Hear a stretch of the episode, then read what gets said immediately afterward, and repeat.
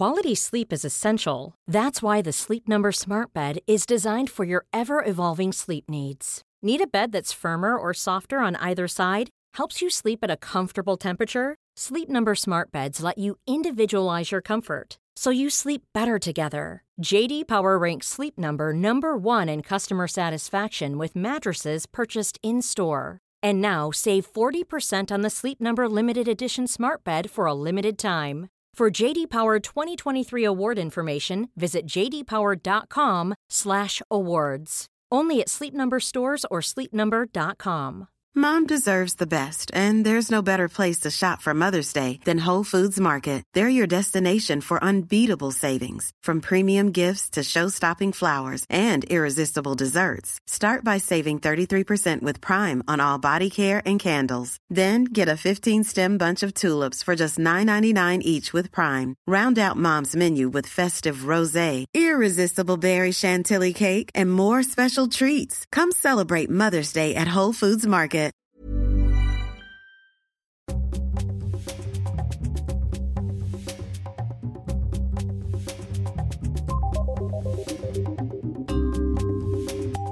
Hello, and welcome to Your Book, the podcast for literary nosy parkers. I'm your book inspector, Daisy Buchanan. My novel Insatiable, which is one of Waterstone's best books of 2021 and one of Apple's best audiobooks of 2021, is now available to pre order in paperback from Waterstones. The special edition has bonus content and hooray! sprayed edges, or spreadges, as the cool kids put it. Waterstones also have exclusive signed copies of my new novel Careering, which is coming in March. Stylist and Good Housekeeping have both picked it as one of their top novels for 2022. It's available for your book listeners to pre order from waterstones.com. Now, on to today's guest, Sophia Money-Coutts. Sophia is a journalist, the author of fabulous romantic comedies, and one of my favourite people on the internet. We spent the afternoon in front of the fire with Sophia, eating French fancies and talking about P.G. Wodehouse, Sarah Waters, and her author parents. And we perused her spectacular collection of vintage Mills and Boon.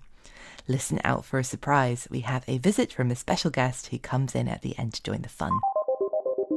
I want to start by asking you about a book, and this is a book that I have no excuse for not having read yet, and I've not read it yet, um, Okay. and I really, really want to do it, but I'm quite scared of it. Can you guess what I'm going to say? I can't tell what you're looking at. Is it Hamnet? It's Hamnet. It's Hamnet. I didn't read it for ages as well because I think um, I, I was worried that I don't know Hamlet. I have seen Hamlet on stage before. Like I think I went maybe at school, and I didn't understand very much of it.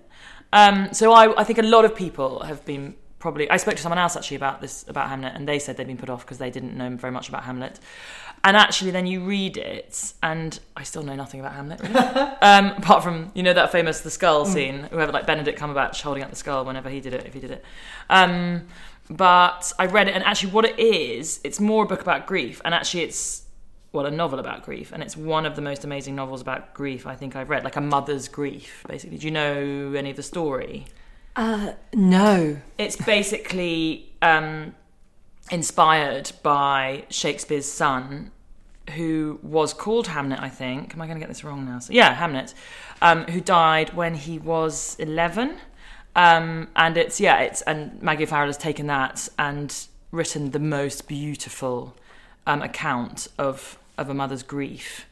Uh, and actually, what's clever, I didn't even notice it. I think it might have been a friend of mine, a more clever friend of mine, who pointed out at the end Shakespeare's actually never mentioned by name. I think it's him the whole way through. I don't think you even get Will or William. So it's as told by his wife. It's and a- as told by his wife. Um, so he is obviously the sort of shadowy figure throughout.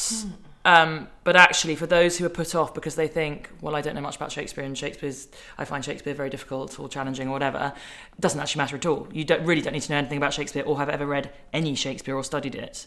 It's just a really wonderful, very, very, very uh, moving story about about grief.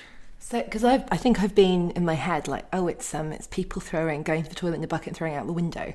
But is it That's closer to something like American Wife, which I just Oh my reread, God, American Wife. thinking about it Hang on, why would American Wife be about because grief? it's the wife of Oh, a very because of- famous right. um, high profile person, and it is about grief because she can't get over Andrew Imhoff, who she Oh killed in the accident. That's true. Oh yeah, I, yeah. I read American Wife a while ago now, but I yeah, that was the first one of hers I read. Or I am I think. way out? Are they not? No, no, no, no. It's not. No, it, it is. That's a really fair, actually, very yeah, astute comparison. Um, I suppose this is sort of buckets of wee being thrown out of the of the window onto the sort of cobbled streets below. It is a bit of that. And actually, I think the wife, she's like a sort of um, apothecarist, apothecary, apothecary. Um, so there's lots of sort of ye oldie um, cures and things um, that they try, and that's all quite sort of atmospheric and evocative. Is that something that you really enjoy in the book? That sense of I- history and I really and- do. And actually, there's a couple of others here, but we'll get onto that. But there's weirdly, specifically Victorian.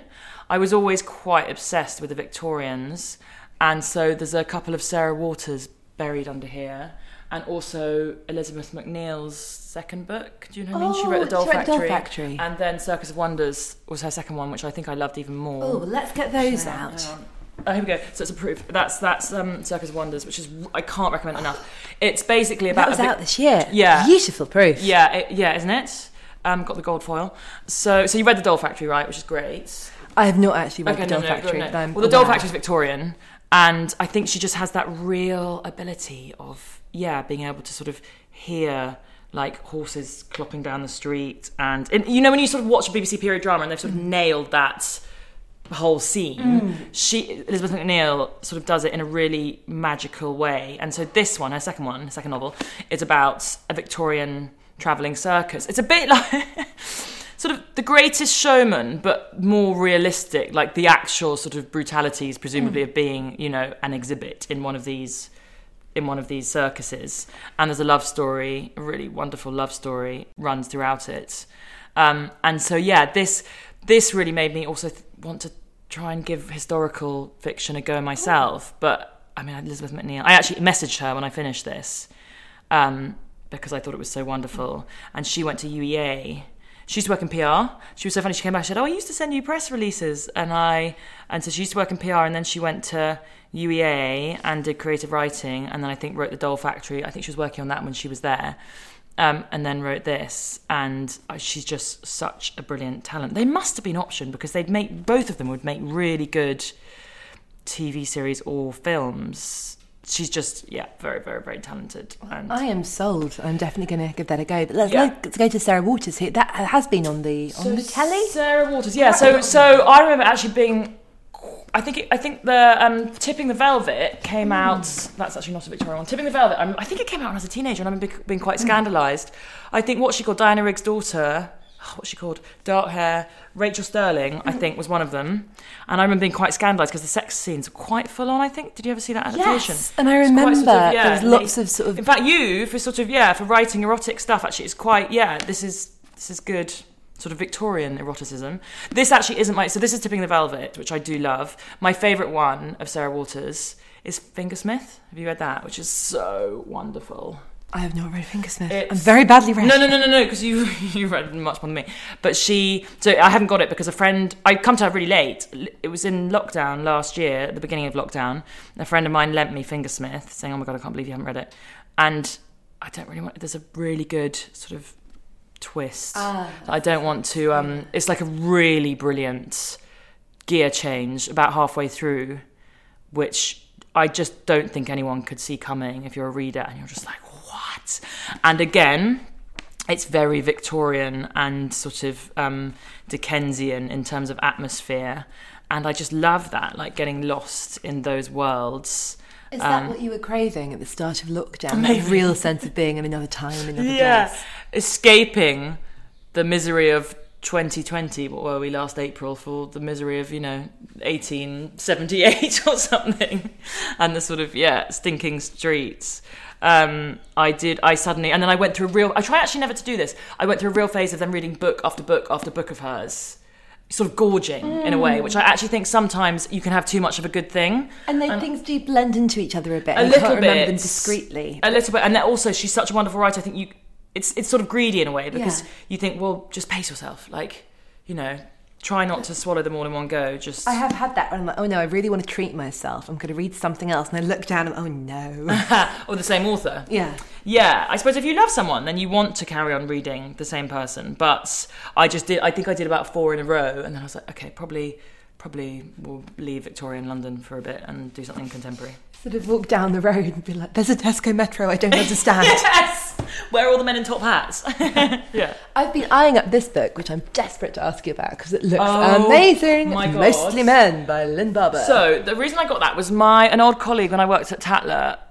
I think he had a copy of it, and I was doing interviews at Tatler, and I've always been really. I find when I'm doing journalism, I find doing interviews, it's like quite intimidating, and I like just being sent off to interview, you know, a famous person or you know, not offending them and not upsetting them.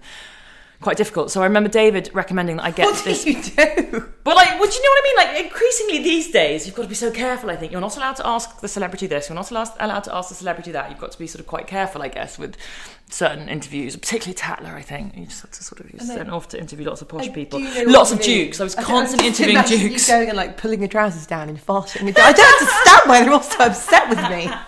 No, it wasn't that bad, but I do remember interviewing loads of dukes at Tatler and always being quite, you know, like quite intimidated, rocking up at Belvoir Castle or uh, what's the one that Harry Potter's at, Alnwick, to interview the Duke of Northumberland once, and people like, ah. Um, anyway, to try and stop being so pathetic, I remember David saying, well, why don't you read, you know, Lynn Barber's book, Mostly Men, which is old, but, you know, she's like very, very, very experienced, old hand at interviewing. And it is the most extraordinary. So I got this on eBay, I think, and it is the most extraordinary book. When was it published? It was published in uh, first published 1991. Oh, wow. So they're all interviews, as it, as the title would suggest. They're mostly interviews with men. Um, there are a couple of women who sneak in. I think of something Janie Lloyd Fox might have published in the Jilly Cooper universe. Yes, yeah, it's true. That's really true. But and and the interviews are, I mean, they are extraordinary. In fact, as as, as homework for this, I was start. I read. I was reading one this morning. It's one with Jimmy Savile, which is actually quite hard to read because I think it was in 1990, and she goes on a tour of Stoke Mandeville with him, and it's just Oh, extraordinary. Is it lowering hell. the tone to read out a bit? It just is. Oh, it was a real like moment in time. We just Oh, just this think. is what I failed as a journalist in an interview because I'm like, should I ask you to read or not? I don't know. Well, I don't know. Well, we could always cut it out. But there's a bit at the end. It's There's a bit at the end. almost like haunted. There's here, evil. but listen to this. So this was written in. This is amazing. This was written in. She did this interview July 1990. The penultimate paragraph. Touring the Stoke Mandeville wards with him is a disconcerting experience. When he coos over a young woman paraplegic, aha! Now I can have my way with you, my dear. One can only pray that she appreciates the joke. I remember the most frightening thing anyone ever said to me was when I was being wheeled in for a back operation. This is Lynn Barber speaking. And the junior doctor remarked cheerily, We'll have you walking again in two weeks, and if we don't, we'll send Jimmy Savile to visit you. Much as I admire Sir James Savile, he is someone I never ever want to be visited by. Isn't that extraordinary? Like it's, and there are so many paragraphs in this. Um, there are lots of paragraphs in this interview. Actually, I was like, oh my god, I might. I mean, I almost might tweet that because it's so. It's so sort of And that's over 30 years old. But yeah, but then I didn't want to get And land linen. Yeah, I mean, it's, it's she addresses it. Even then, she addresses it. The fact that for the past several years, tabloid journalists have been saying that he must have a serious skeleton in his cupboard, otherwise he would have got knighthood by now. And he just he just obviously denies it. It's it's anyway. Anyway, there's a really good one with the the Getty, the original Getty, John Getty. Um, it's just really brilliant, sort of historical account of all these interviews, as well as being quite a good lesson in sort of how to do interviews. Um, so I love this, and I just dip into it, you know, because they're all how many, you know, there must be like thirty interviews or something. You can just dip in if you want to read Lynn Barber and Barry Manilow, for example. I really do.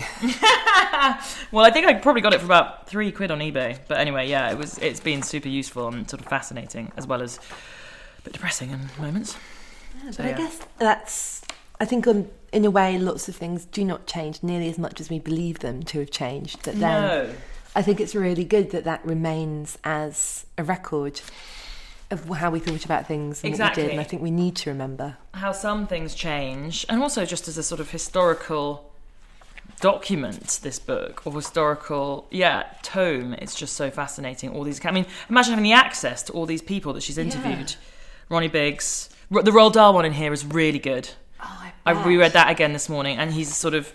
He, he oh yeah there's a really brilliant bit when the, they have quite a posh lunch outside you know that amazing house that he had he lived in the Cotswolds was it the Cotswolds no it was Oxfordshire somewhere or somewhere there was It's sort of Buckinghamshire. That's what I that up? mean. It's sort of around there. It's a sort of I think it had beams, sort of Tudory thing. Anyway, but they have this quite posh lunch outside, Oh yeah, here we go. We adjourn for lunch in the garden where an array of exquisite salads await us under the vine trellis. It's all very elegant until we come to pudding. Pudding is a Tupperware box full of chocolate bars.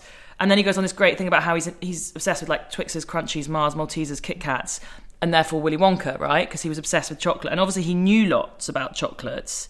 In fact, it made me start to think, I want to write about this guy. So the Mar- the original Mars guy, John Forrest Mars, was the Leonardo. His father had a little chocolate factory in Chicago and invented Milky Way, but he told his son, "There's no room here for both of us." So John went off to England and invented the Mars bar over here.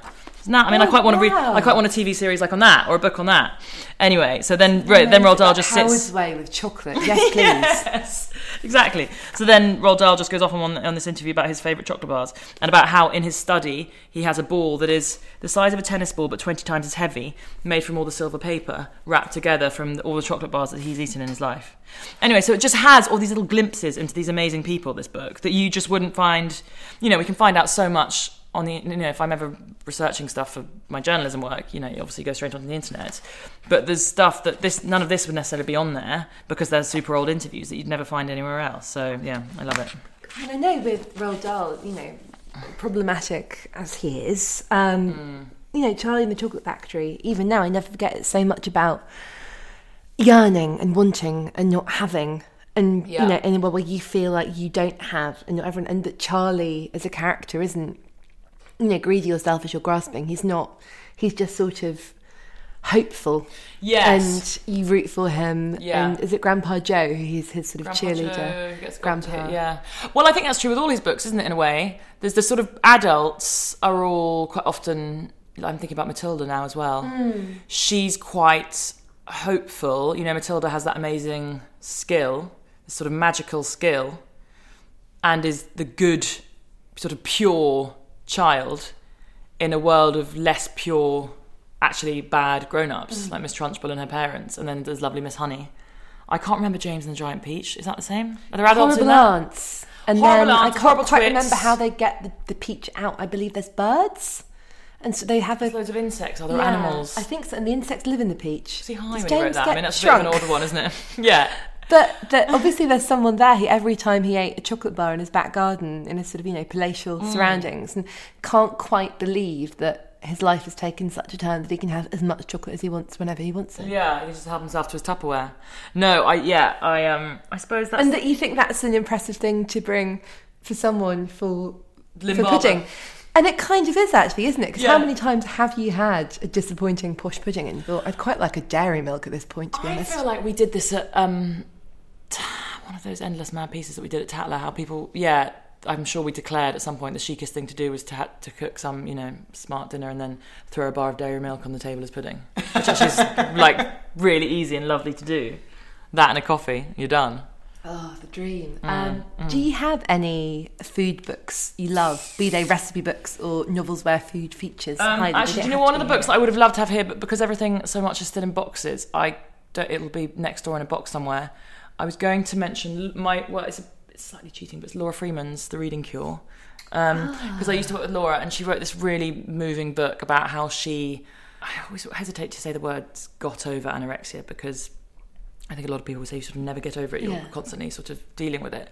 Anyway, how she um, sort of overcame her anorexia by reading books about food, and it started such a beautiful book. Um, it starts off with I think there's one Christmas where she decides to set herself the challenge of reading every or one year actually when she sets herself the challenge of reading every single book that Dickens ever wrote. In the sort of way I remember this from a lot of my friends who had problems like with eating there's a form you try and exert a form of control over sort of lots of aspects of your life and laura i think this was a form of control she wanted she sort of set herself this very difficult task of reading every single book that dickens wrote in a year i don't know how many books dickens wrote but a lot right so it was quite a big And they're all big books. so they're all yeah, they're not sort of slimline volumes. Maybe apart from Christmas Carol, probably maybe is the skinniest.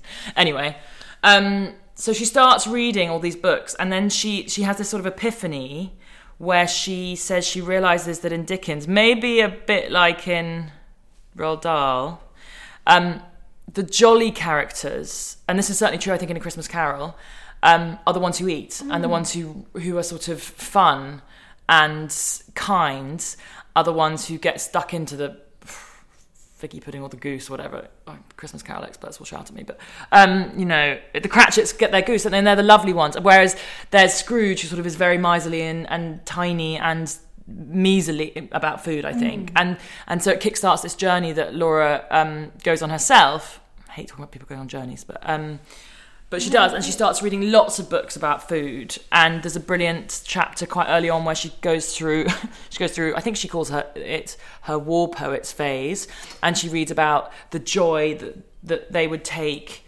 um, that soldiers in the trenches would take in a cup of a proper cup of char, a cup of tea. And Laura writes about how at the time she had worked out she'd stopped drinking milk in her tea because she worked out that the milk that you put into a cup of tea is I don't know, say 20 calories per cup of tea, and she worked out if she had four cups of tea a day, that was 80 calories a day times seven. What's 20 times seven? 560 maybe 560 calories a week. That she could, in that you know very um, controlling way, had worked had just decided to strip milk out because that would cut back her calorific intake. And she really cleverly writes about reading about the war poets and their love of tea, and then managing to bring herself to have a proper cup of tea. And it's so fun. It was when I was working with her on a journalist on a news desk and um, I was always the one, I have quite firm opinions about tea. I don't like other people making my tea because I know exactly how I like it. Um, I can be quite a control freak about things. And so I used to do the tea run.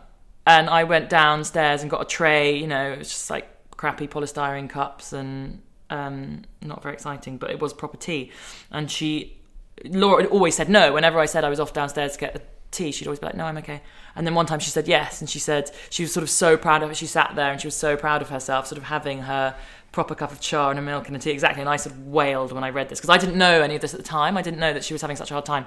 So I really that the Reading Cure is that's one of my favorite books, and I feel a bit bad talking about it here because you know she's a mate, but it is really a brilliant book. And then I think she goes on to Roald Dahl. It's just a really wonderful, evocative um, book with lots of foodie things in literature. It's so moving that I mean that you It know was- yeah. having and you're part of that story and that you know it's part of the canon just Yeah. as the chocolate is. I'm quite Yeah. emotional that thinking about what that you never ever know No, what someone is living what or what they're doing and then you know just sort of doing a tea run which feels like to you the most normal thing in the world and So her really not. Yeah, and she then sat there at her desk, probably feeling really proud of herself that she'd managed to like have that extra twenty calories in her cup of tea. It was yeah, I haven't read the Reading Cure and I'm going to Yeah, rush out and buy it immediately. It's very wonderful. Um, I think she found it quite hard to write, but I think it was very cathartic, and it's a really, really brilliant book. So yeah, I really recommend it. And I think mothers that you know anybody who's got children going through anorexia or you know it's it's useful. It's the clearest depiction I've ever read about the the mental sort of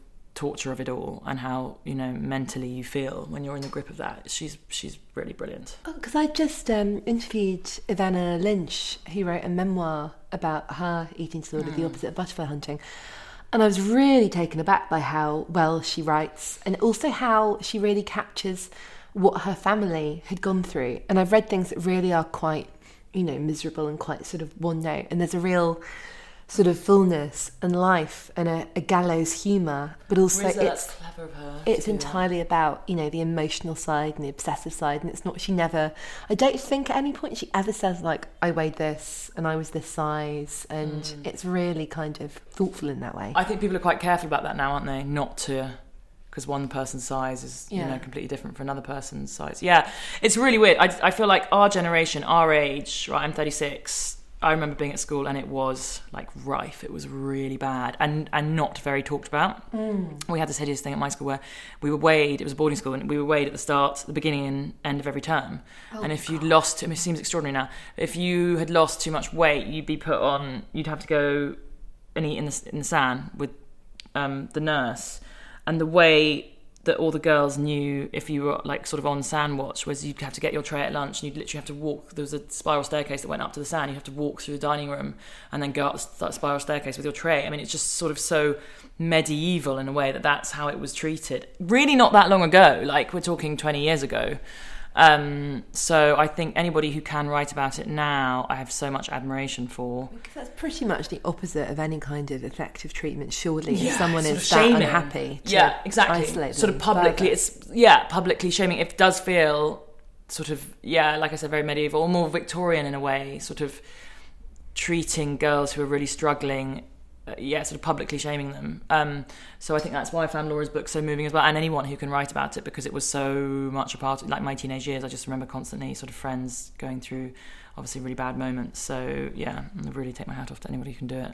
I think in those sort of equally teen-tastic, but perhaps slightly cheerier way. I've I just spied, I yeah, believe. that Is that a Mills and Boon? Yes. so I've bought out. So I've, I've got a pile of them. So for um, my last book, the mother character is obsessed with Mills and Boons, and um, my heroine starts sneaking into her room when she's a teenager to to steal her mother's Mills and Boon, and it sort of kickstarts this like romantic explosion. Um, and so I ordered loads of these. You know, on eBay you get you can get. I think people sell Mills and Boon, old Mills and Boon, by the sort of yard practically, by or by the pound. box, by the yeah. So I bought. I mean, I think I've got more somewhere, but I just I just love the covers. These covers are fantastic. Vision so of love. And there's this sort of quite dashing, sandy-haired oh. man with his jumper knotted around his neck, and a. It's like, no, it's not a Christmas tree, is it? It's some sort of tree. Oh, because I thought it looked kind of snowy, Oh, but look, now I see for a you. palm tree and a sun Oranges. hat. Ooh, Spitfire. I Spitfire. had to take a picture of that. you have to, yeah. Sexy. I like Man for Hire, and I've got Highland Gathering. They're so great, and people, you know what? I just I hate literary snobbery, don't we all? But um, yes, you wrote that brilliant piece that I for oh, the really eye paper strongly about it. That's Mills and Boon. I mean, snobbery of any form isn't, uh, is obviously very tedious, isn't it? But literary snobbery, making someone else feel small about what they choose to get into the bath with, or get into bed with, or lie on the sofa reading. Like, why? Why does anybody need to do that? If someone likes, you know, Mills and Boon, great. They're really brilliant love stories, and you can get swept up. We have going back to Dukes. We have a mutual acquaintance, I guess. Um, uh, the Duchess of York. She's still Duchess of York? Oh, Sarah Fergie, Ferguson. yes. Fergie, who um, Oh, you interviewed her, didn't you? I did, and I Ah. mentioned you, and she said, "Oh, "Sophia Money-Coutts is fantastic," in that really husky way she has. so sweet. But I really enjoyed her Heart for a Compass. Do you know what? I have got it, and I haven't. I feel really bad. Me, here's me waxing lyrical about Mills and Boon. And I haven't read it. Yeah, I just think people who are snotty about this sort of thing are mean. Fine, read your very, very, very highbrow, you know, books if you like, and and then other people can read Mills and Boon's. Like, why judge people? Really, it really drives me mad. And I, I, not long after I wrote that piece, which was in the summer, I then did a, I was on a panel chat at the lovely Prima Donna Festival, and that was all about romantic books and novels. And we got onto the topic of snobbery, and then we got, I, and I made the point I make in my in that piece, which is, and it's not to, I'm not trying to trash Sally Rooney in any way, but you know, Normal People is a love story. It's a very brilliantly written um, teenage love story. Quite honestly, I think that's sold in its squillions, not necessarily because everyone, you know, like the fine literary style, because people Exactly. shipped Marianne and Connor. because she hasn't got speech marks. I don't think it's anything to do with that. Exactly, it's because people love a love story, and and I and I, you know, had had normal people had a very very different cover that maybe looked a bit more like impetuous masquerade. People might have been snottier about it, and I'm not saying they should be at all, but I'm just, you know, I think a a lot of it comes down to marketing, doesn't it? But I do think anybody anybody who sniffs at a book, a certain kind of book, it just drives me mad. Like whether that's whether someone's sniffing at someone for reading highbrow stuff or lowbrow stuff. Like just everyone can read what they like, frankly, in my the book. thing is, you know, deep down, we all know that people, the difference between what the books that are sort of, you know, talked about and verified by, and the things that people are actually Yes. buying and excited about reading. And And can't I- wait to get into bed with. Yes. Which might not be the latest 900 page book about Stalingrad. Do you know what I mean? Like, it might be a Mills and Boon. Why not, frankly? It's so stupid. Marianne, I always say, Marianne Keyes is so good on this on her Desert Island Discs when it was a Kirsty Young one. And she, and Cassie sort of asks her about, you know, this topic mm. and how does she feel to sort of be denigrated, I suppose. Not, not denigrated, but has sort of cast as a writer of popular fiction in that's in the way that popular is used as a slightly damning word and Marianne comes straight back and says well it's it's it's popular isn't it and and she's so right you know that, like millions and millions of people have bought Marianne's wonderful books and anybody being snotty about that is just it's madness And honestly, I'm I have been so comforted and so helped by Marianne's all of the books. They're like wise and exactly subtle. look at Rachel yeah look at way. Rachel's holiday it's And if they the had been in a really sort of, you know, I don't know, big fan of, Faber as a publisher, and I think do fantastic things. But they've had a sort of very like obscure Faber, you know, that I I might not have found them when I needed them the most. Yeah, exactly. True. I think um yeah, I agree with all of that. I just think each of their own, really. Don't judge others. I mean, I, I always say this about TV as well. People are snotty about people, people's TV watching habits. Just let everyone read what they want, and why why make why make yourself try and feel better, basically? Because that's what it is. Snobbery. It's trying to Yeah. make yourself feel better by um, slagging off someone else's choices, and it's just Now, really mean. More than ever, when there is so damn much to read and watch, and it's endless. And I don't Yeah. think there's really any point in, when when there was sort of like, oh, the, the twenty books you must read this year. It really was just those twenty books. Like, fair enough, have a go. But now Yeah. it does feel infinite. The other thing that I got into this conversation, this this, this applies to um, this conversation as well. Have you read the Idea of You by Robinne Lee? Oh, do you know? I've had that recommended to me so many Well, times. Well, because I got into a conversation at a, at a hen a- party this summer. proof. That's a with cracking cover. It's so- Natasha. Well, this is a proof, I think, with Natasha Lunn about this. She said she was reading The Idea of You by Robinne Lee, and, and that she knew various people who were being really snotty about it. So, do you know the premise? It's basically Harry Styles fan fiction. Oh, no, I But it's a novel, so it's basically I think he's called Hayes. It's a 39-year-old divorced mum, mom, because it's in America, who takes her teenage daughters to see the world's biggest boy band, and they I think they have back they get backstage tickets or something, and they're in the lineup, and the daughters are meeting the boys, and then Hayes, Harry. Essentially, immediately there's chemistry with the mum, the 39 year old divorced mum, and then they're sort of, you know, I don't want to give away too many spoilers, but they, you know, they embark on this sort of passionate affair, and it's, I as Natasha said, you know, you'll read it in sort of 48 hours, if not 24 hours. But it's so wonderful, and I got really swept up in it. And God, I the last I'm not going to read the last line, but I remember doing this, that dramatic thing. I, whenever wherever I was reading it, of clapping my hand on my chest when I finished because it's really moving. The end. And again, it's not, you know, lots of people would probably be really snotty about it, but it, it but it's really, really escapist and and brilliant. And that, that's the other thing at the moment, which is if people want to escape, frankly, everything that's going on out, outside in the real world, why not pick up something wonderful like this, which you properly, properly can't put down? It's really fun. I hesitate to sort of describe a 39 year old woman as an older woman at the age of 36 myself, but that's something that you don't see. And I think it's interesting that so, you know, laughed at and sneered at and dismissed as frivolous. And it's like, no, it's really radical to have that as a story. yeah, To have exactly. someone pursuing satisfaction and fulfillment and joy. Oh, yeah, I totally see what you mean about the older woman. Exactly. Well, a 39 year old woman, and I think he's 19 or something. It's quite empowering in a way to have that. And the sex is great. She, I really actually was sort of slightly taking notes about how she. It's very hard to write chemistry.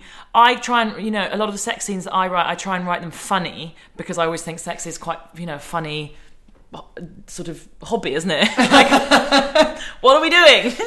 Why are you you know- putting that there? Who came up with this? Yeah, exactly. How have we survived as a species? This is It's a really bizarre pastime. You Um, do do excellent, funny, sexy. but I have. I have thank ruffled. you. But it, but it's, and I, but I find it really hard to do. You know, to try and do a sort of serious, moving, like really intimate sex scene. But she, I've just opened it on a page, and he's just gone. We're almost out of condoms. He stated matter of factly. So that's like less touching, perhaps. But um, Very real though. Oh, that's when he's. I think he sent his bodyguard out to buy condoms. I've just remembered. she, yeah, there's definitely like this sort of sexy chemistry in this. So I really recommend it for a for a bit of escapist, a romp, basically. It's it's great. If you're struggling to lose weight, you've probably heard about weight loss medications like Wegovy or Zepbound, and you might be wondering if they're right for you. Meet PlushCare, a leading telehealth provider with doctors who are there for you day and night to partner with you in your weight loss journey. If you qualify, they can safely prescribe you medication from the comfort of your own home. To get started, visit plushcare.com slash weight loss. That's plushcare.com slash weight loss. plushcare.com slash weight loss. Here's a cool fact a crocodile can't stick out its tongue. Another cool fact you can get short term health insurance for a month or just under a year in some states.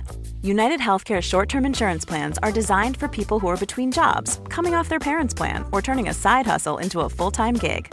Underwritten by Golden Rule Insurance Company, they offer flexible, budget friendly coverage with access to a nationwide network of doctors and hospitals. Get more cool facts about United Healthcare short term plans at uh1.com. Many of us have those stubborn pounds that seem impossible to lose, no matter how good we eat or how hard we work out. My solution is PlushCare. PlushCare is a leading telehealth provider with doctors who are there for you day and night to partner with you in your weight loss journey. They can prescribe FDA-approved weight loss medications like Wegovy and Zepbound for those who qualify. Plus, they accept most insurance plans. To get started, visit plushcare.com slash weight loss. That's plushcare.com slash weight loss. We'll be back with Sophia soon, but now it's time for my Steal of the Week. I've chosen Don't Tell Alfred, a Nancy Mitford classic. Fanny, who we first met in The Pursuit of Love, is off to Paris to run the British Embassy with her husband, the eponymous Alfred. But her glamorous role becomes chaotic thanks to rebellions, runaway pop stars, her dreamy niece Northey, and confusion all round. This is giddy, smart, escapist fun, and Lord knows we all need a vicarious trip to Paris. Don't Tell Alfred is published by Penguin and out now. Now back to Sophia.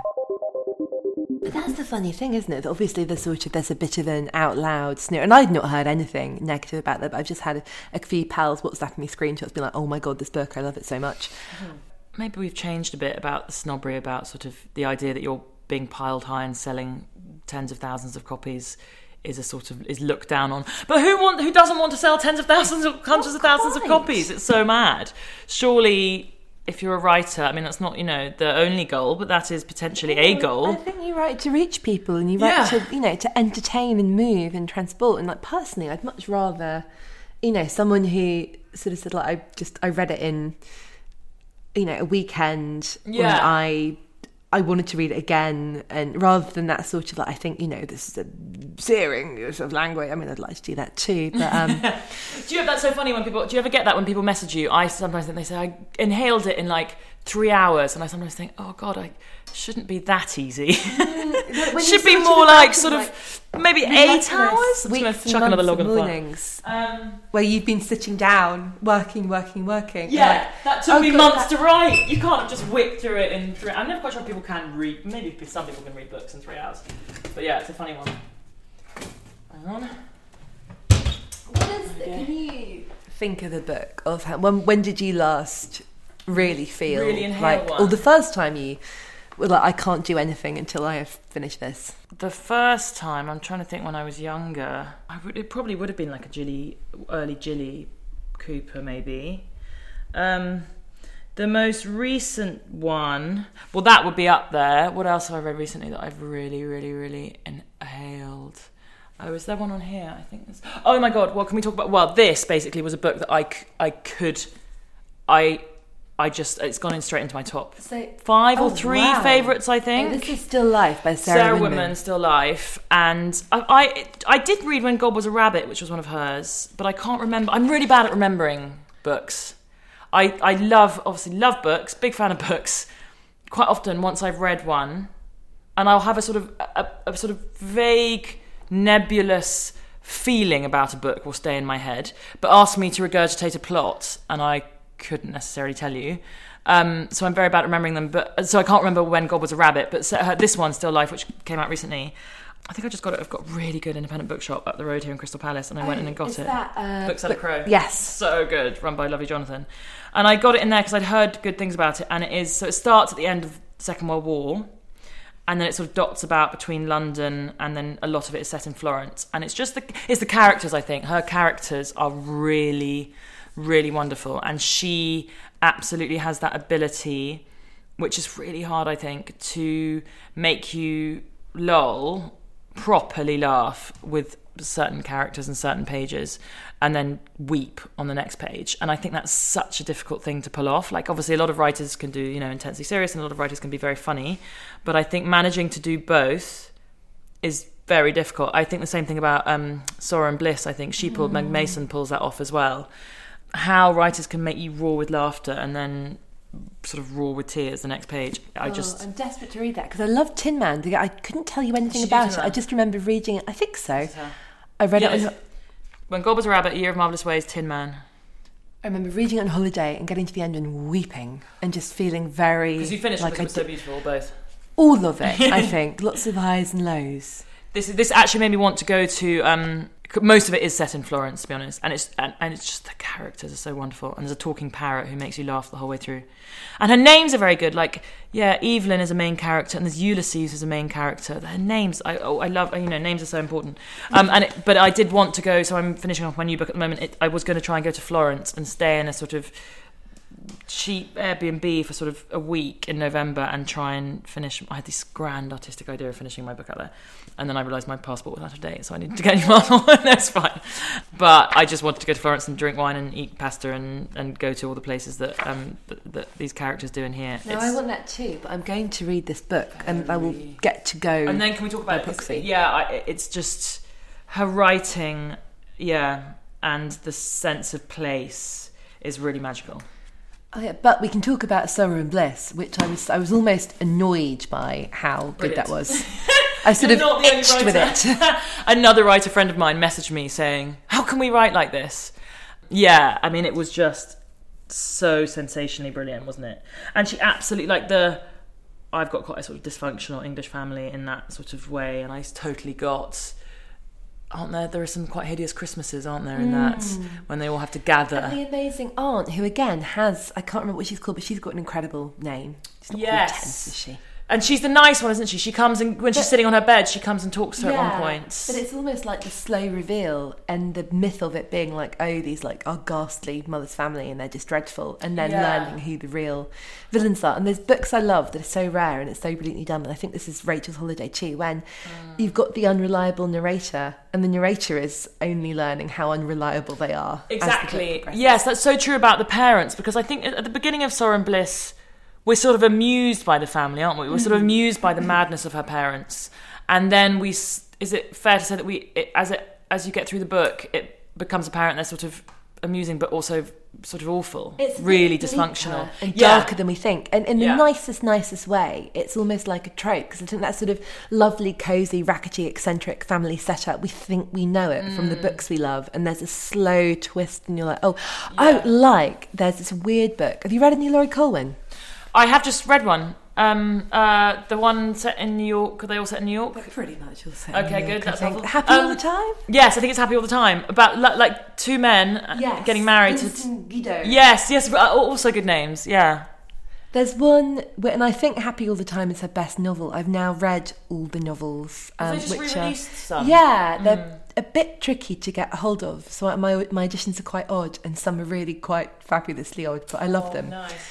Um, family happiness. It's about the heroine Polly is having an affair with this lovely painter, and it's like how two really nice people that you adore can be causing themselves and their family so much misery, but it's all secret. Uh, family happiness, in a way, is a little bit like um, sorrow and bliss, and it's playing with that notion of the anxious wasp, but happy all the time. Is I And the the dynamics between parents and children and then mm. siblings and i think yeah i'm always drawn to books where there are complicated family Oh, it's relationships Her relationship with her sister in Sorrow and Bliss Yeah. it just made me want to weep and crumple. and when is it is it her sister who comes and get her gets her at one point Yeah. and there's a real breakdown.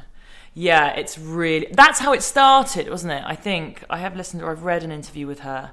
I think it started. She wanted to start writing it as a sister relationship, and then it sort of grew from there. But she was she felt pretty despondent about it at certain points. I think, didn't she, Meg Mason? I think she sort of wasn't very confident about the book at all. Um, but it just yeah, it was my yeah one of my favorite ones this summer. It was just extraordinary. I might even reread. I, I've actually I don't think I've ever reread a book, but I would. Yeah, no, I know. I normally just think okay, well that was really beautiful and I loved it. Uh, but I don't need to, yeah, because there are so many books to read.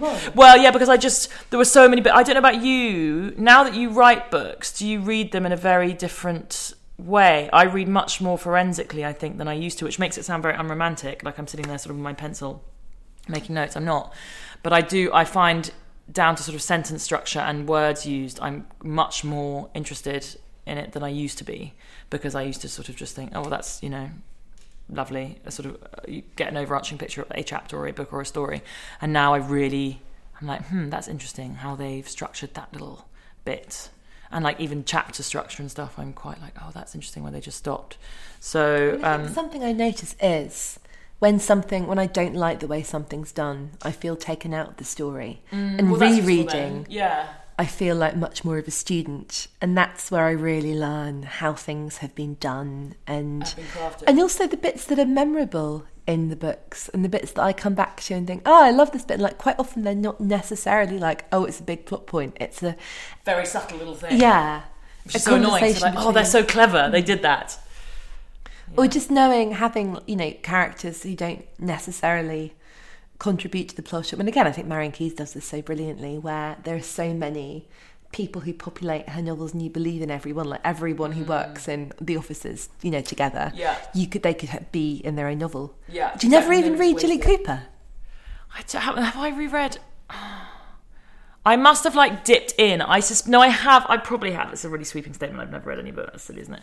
I, mm, I, ha- I must. When I was a teenager, I probably did go back over the sort of Octavias and things, but I haven't reread. I haven't reread any of the big ones. I haven't reread, you know, Riders, Rivals, Apollo.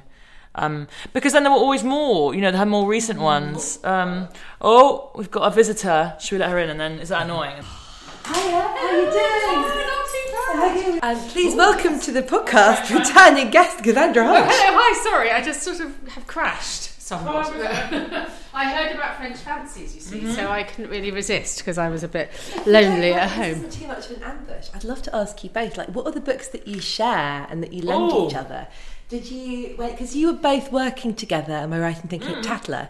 Did you do much sharing of books as Mm. colleagues?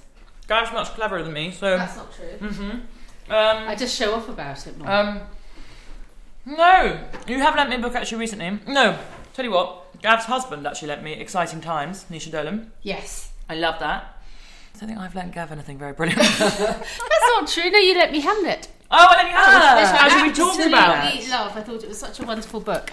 Um, Well, we're talking about that because Daisy was saying she, I think a lot of people, and I felt this, was quite intimidated to begin with because I didn't know Hamlet. And I was like, well, like, Right. you must have to have an understanding of Hamlet before you read it. And then I picked it up and was like, well, that's nonsense, actually. Don't No, think and it. I think it's such a kind of wonderful historical evocation, but at the same time, sort of personal, emotional, individual, and kind of uh, evocation of grief that Hmm. transcends the centuries. See, she's much cleverer than me, all those words.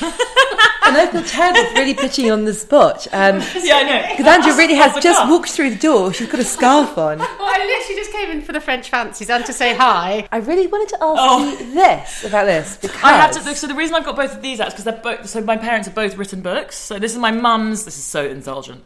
Um, this is my mum's book about marmalade. So my You mum. have given me that as well. Oh, I've given Gavin marmalade, but my mum um, wrote. She's a, the world's best marmalade maker. I'm biased, So- obviously. This is um, the Little Book of Marmalade by Lucy Marmalade Deeds. By Lucy Deeds. Lovely foil I cover thought with she, isn't there some official ranking? Isn't she actually? Well, there is this marmalade maker? wonderful event I um, have been to three times before actually in my life called the World Marmalade Awards, which takes place in Cumbria every year. And I went up to that, and Mum did get a gold medal at one stage for one of her marmalades, which was very exciting.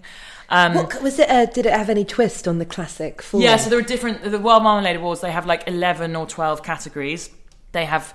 It wasn't. There is. There's like boozy marmalade. There's children's marmalade. So lots of children enter. There's a really random ca- category which is campanologist marmalade. Isn't that? I think that's bell ringers. Oh Extraordinary. Have bell ringers. I didn't know that bell ringers. The Venn diagram of bell ringers and marmalade makers must be enormous. I don't. I didn't know that. Um, I feel like there must have been some bizarre accident that started all that off. Ropes Maybe, I sticky. suppose, if you are the sort of good person who rings your church bell every Sunday, feasibly, you might also be the sort of good person who has time to make marmalade. I don't know if you're a sort of retiring. retiree. you're equating the making of marmalade with virtue there, which I think is interesting. Yes. Maybe that's Yes, your that's a mum has brainwashed discussion. you. Yes. anyway, Guilt marmalade. Are you like, oh, I've done a terrible thing, so I better atone with a Maybe, bit of bell ringing and a bit maybe. preserves. Not your mum though. Your mum. no, no, no, no. My mum is, is pure as the driven snow. So anyway, so she wrote this lovely book, and um, and it's got all these sorts of different marmalades in marmalade. Poor mum, and actually poor her four children. Not poor her four children. Lucky her four children. We were eating marmalade recipes for quite a long time while this book was being made, but it was all delicious. To come over all QVC for a minute, Yeah. blimey, that is a good looking book. I want to get that for everyone I know Yeah. for Christmas. Yeah. And listeners, you should too. Yeah, it's a very good stocking it's filler. really fit. Very good stocking filler. It's just really sweet, um, and there's like marmalade cocktails and things in there as well. It's really fun. Uh, so we So should now talk fast. about. So sorry, now we Kristen have to about my dad's book. where the ocean meets the sky. So my dad's a sailor. Well, he wasn't a sailor. He worked in sort of finance, really, but he um, he was also a mad. He is a mad sailor, and he sailed the, at the Atlantic solo about 15, 16 years ago when he was 50 and so then he wrote a novel about it he wrote it privately actually um, and then a sort of nautical or an adventure imprint picked it up and published it commercially. Oh, so it is a novel. It's not a kind of a No, no, it's, no, no. Sorry, it's not a novel. It's it's non-fiction. It's Oh. dad's account. Look, here's a picture of my dad, beardy. Luckily, the um, listeners can't necessarily. That's my dad. He's actually naked in that picture, but Blimey. he's sailing.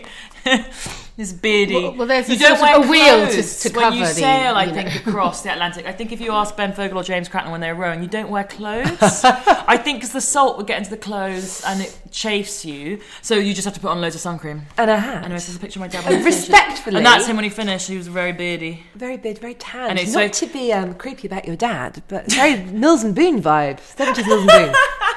Oh, he'd be delighted, Daisy. I'll tell him. Um, but yeah, he like broke ribs. He got chased by pirates. It was all quite dramatic. Um, and that was a picture he took, I think, of a storm coming in. So anyway, I was very proud. Of So I love that you could conceivably have a sort of like a family. quite a mixed bag a library. I know you could, uh, yeah. this could be an amazing selection Yeah. for someone under the tree. Um, just Yeah. a. I want these all look so lovely, and I should really talk about the books I haven't read. because Um, I haven't actually read that one. I, am going I could always talk about Diana, but I want to talk about Early Morning Rise by Oh. Katherine Heiny because I love this book so much. I love her. I actually I didn't love it as much as, as Standard Deviation when I started it, and then the thing happens, which we can't really probably talk about because it's a big, obviously, um, plot point in the book. And um, have you read this, Gav? I'm reading Standard Ah. Deviation at the moment. Um, so this is her, yeah, Early Morning Riser is was that the one? Is this the follow on? Was this the second one after? She's written others. Yeah, she's written so short stories. Hasn't She's she? written short stories, Yeah. Mm. Single Carefree Mellow, which I read and I really, really loved. And it's interesting because I think the short stories read like notes for what was to come. Ah, I've got way. it on my They're quite Kindle. I vivid think. and they're quite funny. But this, I think, then I absolutely loved. Like again, she's got that ability that we were talking about with Sarah Winman and I think with Meg Mason, of like properly howling with laughter, like rocking the beds, howling with laughter, sort of thing, and then, like particularly in this one with what happens, just chest slapping, oh god, moments of feeling so sad or moved by it's such a, particular startling, character. but what I think she writes so beautifully is about the goodness of people, and a bit like Mm. um, you're talking about the, not the novel cure, is it called the reading cure? Reading Cure. That we just we never know about people ever, and it's the utter utter goodness of. I can't remember the main guy's name, but you think he's this sort of, you know, handsome, Oh, the shagger, yeah, the one who's a shagger, and you sort of think, oh, here we Duncan. Duncan, Duncan, yeah. and then that you just really think there's a something sort of spiritual here. I It's think, true. to There's nobody woo really bad actually in either of her novels, and that's quite a relaxing place to be. I Hmm. think even in Standard Deviation, there's the ex-wife. She's not bad, is she? No, she's just no, a bit she's sort just- of uptight. She's just who she is. Yeah. And um and, and also has been wronged as well. So I think her behaviour is pretty sort Yeah. of understandable. yeah, no one's sort of evil. I just she's such a genius. And that's because I know back to old Laurie Colwin that Katherine Heiny, I think, has written introductions to Laurie Colwin as like a you know a fan and a scholar, and that feeling of I can sort of when good that. people do bad things or do things that perhaps on paper seem hard to defend, but Mm. it's the way the world works that puts a person in that position. It's very really generous writing, I think. Um, oh, I hope there's many more to come from her because I just love, yeah. I actually went to the bookshop. I went to Bookseller Crow before two days before this was out and said, "Have you got it yet? Have you got it yet?" And he let me have an early copy. Oh. so exciting! like it was Christmas. That is why you must support your local indies, Exactly, everybody. because they're very brilliant. They will hook you Uh, up. What else? I mean, All right, is there anything that you'd like to talk about? that's that was well. This is the book. This is just was quite important to me because this was um, the best book about egg freezing that I read, Ah, which I've recommended to a lot of people, a lot of women who have got in touch with me, obviously, because I wrote a lot about egg freezing. Is sorry to interrupt. In her own sweet time by Rachel Lehman Haupt. Yes, she's American, and it actually came out in terms of egg freezing and talking about this kind of stuff. It came out six years ago, I think, um, 2015. Um, so a lot of it, a lot of like the medical side of things is probably a bit dated, but it was there were so many bits in here that as a woman who was thinking about egg freezing, who was 35 and single and weighing up, or 34 and single when I was thinking about it, when I if did I really want to do it, it was really comforting, and there was a lot in here which I took from it. So I have recommended to a lot of women who've contacted me saying, "I'm thinking about it." Um, it's a really helpful bit, um, and it's a very lovely story about how she sort of weaves her way through the tricky, you know, field of being a 30 something, breaking up, meeting someone, maybe this is it. No, she breaks up again. Oh, should I freeze? Should I have a baby by myself? It's yeah, it's really really moving and lovely. So I recommend that for any women going through it. Oh, what about? What about? I was, I was going to suggest uh, old uh, PG Wodehouse. Oh, Sorry, Well- that's, that's what I. When I'm sad, Mikey and I read it to each other in bed and laugh. oh my god, that's me. What a husband wear. Well, no, I mean, do that, producer Dale. yeah, You can do that. you guys can sit and do family that. Um, we just like read out bits, and I mean, and it's Any you know, bits. you know that that game Ex Libris where you try and write the first line of books. We love it, I think yeah. PG Wodehouse is the only one that you can't do. Like no one can impersonate PG Wodehouse. Better than PG I think, Wodehouse. but yeah, no one can do it better than him. Like it's completely impossible. You would try, and you'd write the sort of the clunkiest line, and then his it's something like it was an autumn day. Well, listen to It's this, for so example. magic. This is so classic. Jeeves placed the sizzling eggs and bee on the breakfast table, and Reginald, Kipper, Herring, and I, licking the lips, squared our elbows and got down to it. Like you're right, you couldn't. It's magic. You couldn't. You couldn't beat that. So, so my mum from one of my birthdays um, a few years ago, she, my grandpa was a massive P.G. Wodehouse fan. In fact, when I knew I wanted to be a journalist, I wrote a letter to him when I was like a teenager. You wrote a letter to Wrote PG a letter- Wodehouse. No, no, no, no, no, no, to my grandpa, saying like, my mum wrote a letter to PG Wodehouse, and she's got it. She's still got a letter, a reply that she carries about in her handbag everywhere with her, and it's like, mum, that should be like in a sort of safe place. And she wrote to him when she was a teenager, and he wrote back all about his. I think he had peaks, Pekingese dogs, and did he even have chickens? He was in New York by then. Anyway, she's got this letter from him. But I wrote to my grandpa saying, I want to be a writer because he was a writer. What should I do? And he said, read everything by P.G. Wodehouse. And so we've always had massive piles of these really lovely old, like Penguin classic version. Anyway, the other day, my, well, the, a couple of years ago, my mum had a clear out. And so I've got, I've got obviously some more modern ones, but I've got old ones as well. Um, and they're just so wonderful. Oh, 'cause don't know how the- many he these these lovely. That's Jeeves in the offing, and it's. In I the think offing. I'm assuming. When Um, would that have been published? I'm thinking 70s maybe. Oh no, first pub- well, first was Bertie, 1960, Jeeves. so this would be oh, this was an In 80s one. Um, I the ones I love most of all though are the um, Emsworth uh, Blandings ones. This oh, Blandings you're a one. Blandings girl. I'm a Blandings girl because of Lord M. I think because of Clarence and the pig, and you know the mishaps that go on. When people were sick at Tatler, we would send them pajamas and a complete set of PG Wodehouse to cheer them up. I was never sick because I don't remember this. No, well, you you were clearly never ill for long enough, You were but I think too healthy. I I think was David one got of sick once and he was home for a couple of weeks, so we sent him posh pajamas and complete PG Wodehouse to cheer him up. what?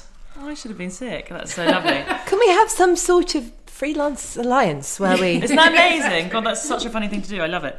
Yeah, there's just you're right about that thing of I normally have. In fact, these are all yeah bedside table ones. Have a stack of them on your bedside table, and then you can just basically pick it up. Doesn't really matter where you start reading, to No. be honest, because probably we've all read all of these before, and you just pick up and you're straight into. And every story sort of has the same beats, but I think Yeah. he's the only writer that can almost write the same story every time, and you still love it, and you're in it. Yeah. And I do often think I just I want to live in a universe where no matter how bad things get, before your evening repast, there is always you know cocktails and sort of things to nibble. But there's you know the little mm. little savoury things Ideally are as made by important. Stephen Fry. That would be cheese good, wouldn't it? It's also that uh, talking. twist. We mentioned names earlier. It's also you know it's very hard I think to beat PG Wodehouse and the names Mm. of characters. He's just it, they make me laugh so much. Um, he's brilliant. Yeah, from Bertie down really aunt aunt all those aunts. Now I can't think of any of their names, but anyway. But there is something about the scrapes, and sort of no matter how dreadful your day is, you're like, oh well, you know, he just um, he lost all his money at gambling, but he can still go to his club and you know have a big breakfast. Yeah. And he'll get he'll get carried along and sorted out, and at least he's not a dreadful fellow who likes newts. Or have or have a you know hangover cure made by Jeeves, or you know I love it when Bertie Oh. always needs one of those egg yolks. Actually, I think I stole a bit of it in Insatiable, and I think it got it missed the final edit because it was a bit dramatic. But there's Violet has a hangover where I think I lifted it from. There's a bri- oh, I know I, I referred to the Bullseye. Um, it's called? The drinking. But it's just the, the hangover itself Oh, okay. is described in a way where I think she quotes P.G. Wodehouse Oh, and says so it's, good. Yeah, because So he has Bertie. the um, tomato juice with the raw egg and the Tabasco. Yeah, and Bertie, you know, obviously often wakes up suffering, and Jeeves shimmers in quite hmm. often with this thing and puts it down, and then Bertie See, Bertie. that would make a hangover okay, Bertie, wouldn't yeah, exactly. If you had your valet shimmering in, Yeah. and then Bertie bounces out of bed and goes straight to his club and sort of gets back on it. It's just, it's just so brilliant. Yeah, he is very, very excellent. Again, sort of no evil characters. You know, there's the odd schemer, but nobody really bad. Has there ever been a hangover book? what can I just say about standard deviation? Yeah. Reading it, they drink so much. You know, and these Unlike are, us, Kath. But, but these are like normal Drink kind of adults in it's middle age. like, oh, let's get half a bottle of wine out of the fridge. It's like masses of martinis all the time. It's like, how did they? How did how did he operate? He's going to work every morning. I don't. That's what I didn't get. I was like, wow, that's I don't remember there's that some- from deviation. Cooking Okay. these really lavish, lavish, beautiful, thoughtful meals. And if I, you know, had that many drinks before, I'd be like, sorry, we're having toast. Yeah, yeah, yeah. Scrambled eggs. I, I, was, I was quite interested by the amount of booze they're drinking. But in that that's why I think did we talk about this with Jilly Cooper or and that, that the fantasy of just how how boozy it is, Yeah. and how you just you start drinking at lunchtime and Yeah. just carry on, and everyone, Yeah. and everyone does it at least several times a week, and no one ever seems to say, oh, actually. I'm crying on a Wednesday, which is what happens to me if I've drunk three nights in a row. You know. oh, and sometimes they give up, or I think there's um, it might be in Tender Than Night where Dick is actually an alcoholic, but he stops. He, he only drinks wine. He stops Fine drinking wine. spirits, and that's a major concession. Tipped over into yeah.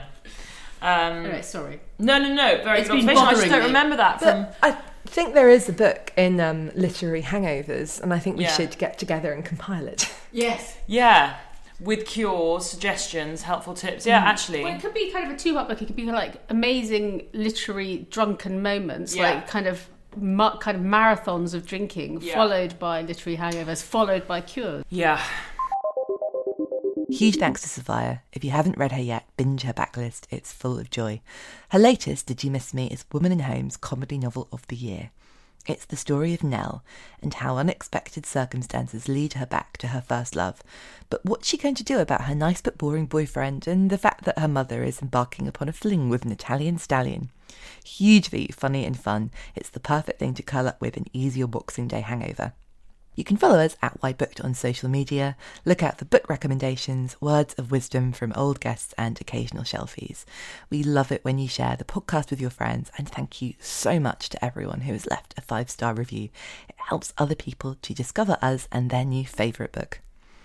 You can find a list of all the books mentioned by Sophia at acast.com slash booked and check out her selection in our bookshop on bookshop.org. We'll be back next week. For now, I leave you with this from David Sedaris. I haven't the slightest idea how to change people, but still I keep a long list of prospective candidates just in case I should ever figure it out. See you next time.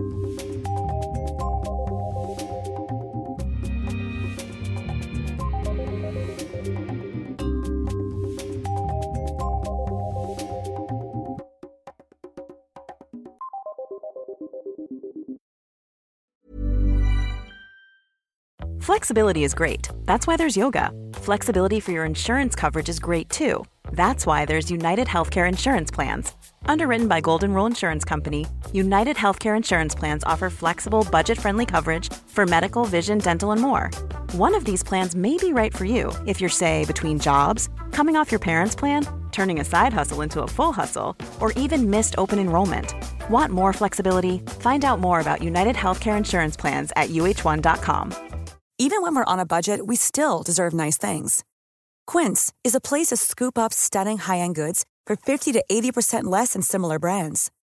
They have buttery soft cashmere sweaters starting at $50, luxurious Italian leather bags, and so much more. Plus, Quince only works with factories that use safe, ethical, and responsible manufacturing. Get the high-end goods you'll love without the high price tag with Quince. Go to quince.com/style for free shipping and 365-day returns.